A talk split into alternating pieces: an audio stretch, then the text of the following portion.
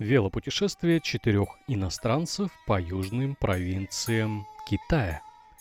Восьмой день. Гулянки по Гуяну, поиск хостела, речка Вонючка, книжный супермагазин и говорящий хлеб. Бывает так, просыпаешься, но глаза не открываешь, а в оперативную память медленно грузятся задачи на сегодня и куча другой информации. И первое, что обычно я вспоминаю, это где я и что я в этом месте должен сделать. Проснувшись в отеле Гуяна, я пару минут вообще не мог понять, где я, зачем. Все казалось каким-то непонятным сном.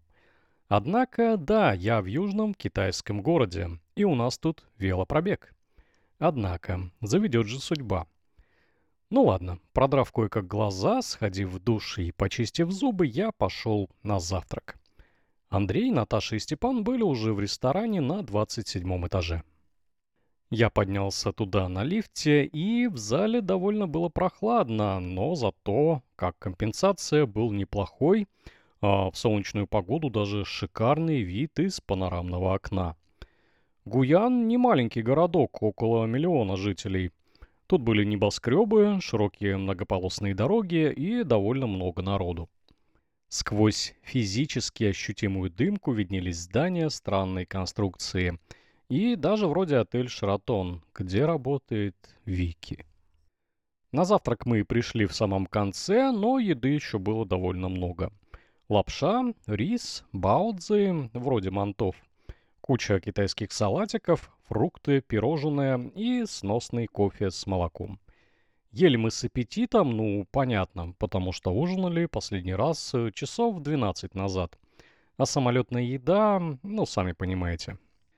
Перекусив, мы отправились искать тот самый хостел, о котором написано в интернете и книжке Lonely Planet. И который, к счастью, я не забронировал вчера. Хоть и пару долларов потеряли бы, а все же неприятно. Вооружившись навигатором и картой из книжки, мы пошли по сырым, теплым, хмурым улицам. Особо погулять не удалось, то есть прошли мы довольно большое расстояние, но удовольствия не было никакого. Депресняк, погода кака, все серое и то ли недостроенное, то ли разрушенное. Хостел нашелся. Оказалось, что он спрятан за недействующим отелем «Кемпинский». Хостелом его можно было назвать примерно так же, как меня Конюховым. По сути, это небольшой отель, но с табличкой «Hostelling International». Больше ничего не напоминало о бюджетной гостинице для бэкпекеров. С трудом мы объяснились двум китайским сотрудникам, что хотим пожить тут всего лишь сутки. Я включил Google переводчик. Очень хорошая штука. Прямо-таки устанавливает мосты между мирами. Через каких-то 40 минут мы договорились о том, что скоро приедем с вещами в этот недохостел. Отметив точку в навигаторе и забрав примерно половину визита к отелю, мы пошли обратно в отель, в котором переночевали. По дороге мне захотелось пить, и тут же был найден супермаркет. Однако банкой китайского пива мы не ограничились. Тут же была взята тележка, которую мы заполняли с ужасающей быстротой. Тряпки, тапки, сухофрукты, энергетики, изотоники. В конце концов она была с горкой. Народ рассчитывался пластиковой картой, я как-то побоялся и отдал наличные. По дороге в отель мы видели профсобрание торговцев с корзинками и каких-то прокладчиков кабеля. Жизнь здесь идет.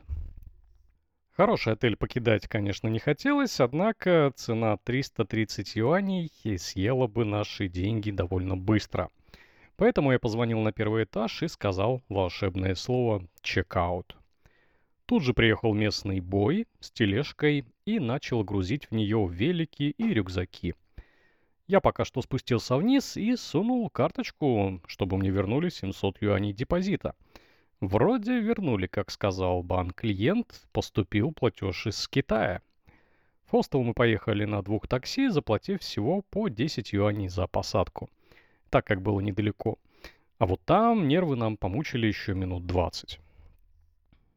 Пока записали паспортные данные, пока каждого зарегистрировали, проверили визы, Фух, ну, сил уже почти не осталось. Получив ключи, мы ринулись в номера, быстро закинули вещи и пошли уже, наконец, просто гулять. Хоть солнце так и не появилось в небе, было чуть-чуть светлее и немного суше. Самое интересное должно быть, наверное, у реки. Ну, набережная, площадь, мы так думали. Ага, ну так оно и было. Миновав пару диких перекрестков в плане движения, мы увидели жуткого цвета реку с неплохой набережной. Гулящих было маловато, а русских туристов так и вообще четверо. Пофотографировать, кстати, было что. Красивые арочные мостики, перекат-водопад для очистки воды от какой-то гадости и пагода непонятного назначения. А теперь цель выяснилась. Мы искали книжный магазин, чтобы купить атлас дорог. И правильно, нечего по навигатору ездить, вдруг еще он наврет. Перейдя реку по мостику, мы пошли по красивой улочке, где мне попался первый и последний платный туалет в Китае. Стоил он пол юаня, это примерно 2 рубля, ну вообще стыдно должно быть в России 15 рублей брать за то же самое. До книжного пешком было идти довольно прилично, но бешеные собаки 100 верст не крюк. Ну а туристам так и тем более – я чувствовал себя превосходно в китайской трекинговой обуви, да и народ за мной не отставал.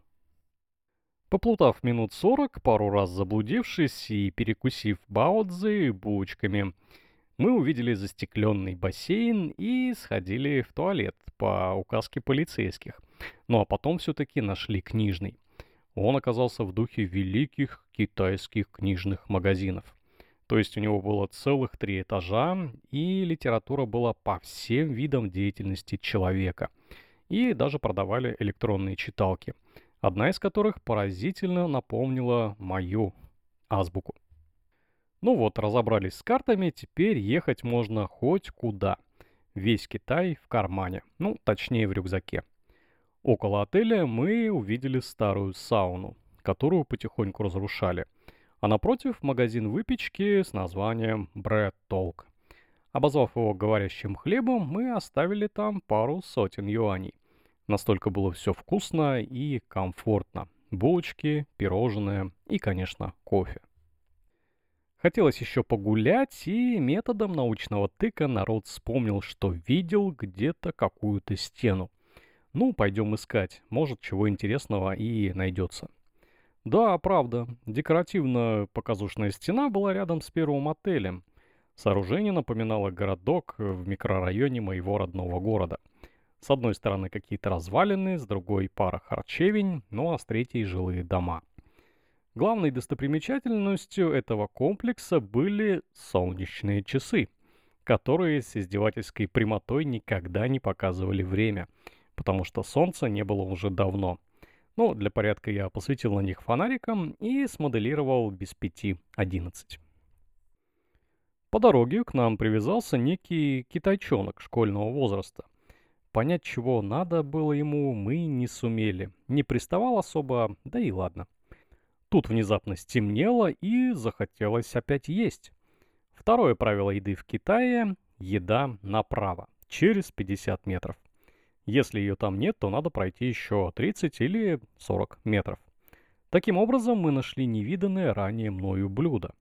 Горошочек, внутри куча компонентов, яйца, перепелок, колбаса, грибы, капуста морская, зелень, лапша и все это в вкусном бульончике.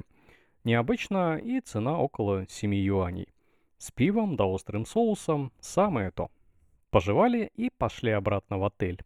Надо было еще собрать сегодня велосипеды и отоспаться, ведь завтра начинается наш велопуть. Велики думали собирать сначала в холле, а потом передумали. Благо размеры номера позволяли это сделать. Расчехлили, осмотрели и начали. Наши друзья не отставали, Ната и Степа моментально собрали своих коней. Я же с Андреем сначала мучился с тормозами, а потом еще с какими-то мелочами – но в конце концов кони были оживлены, и Андрей проверил даже своего, покатавшись прямо в коридоре. Отпив еще пол банки пива, я глянул на часы. О боже, пол второго. И тут же отключился.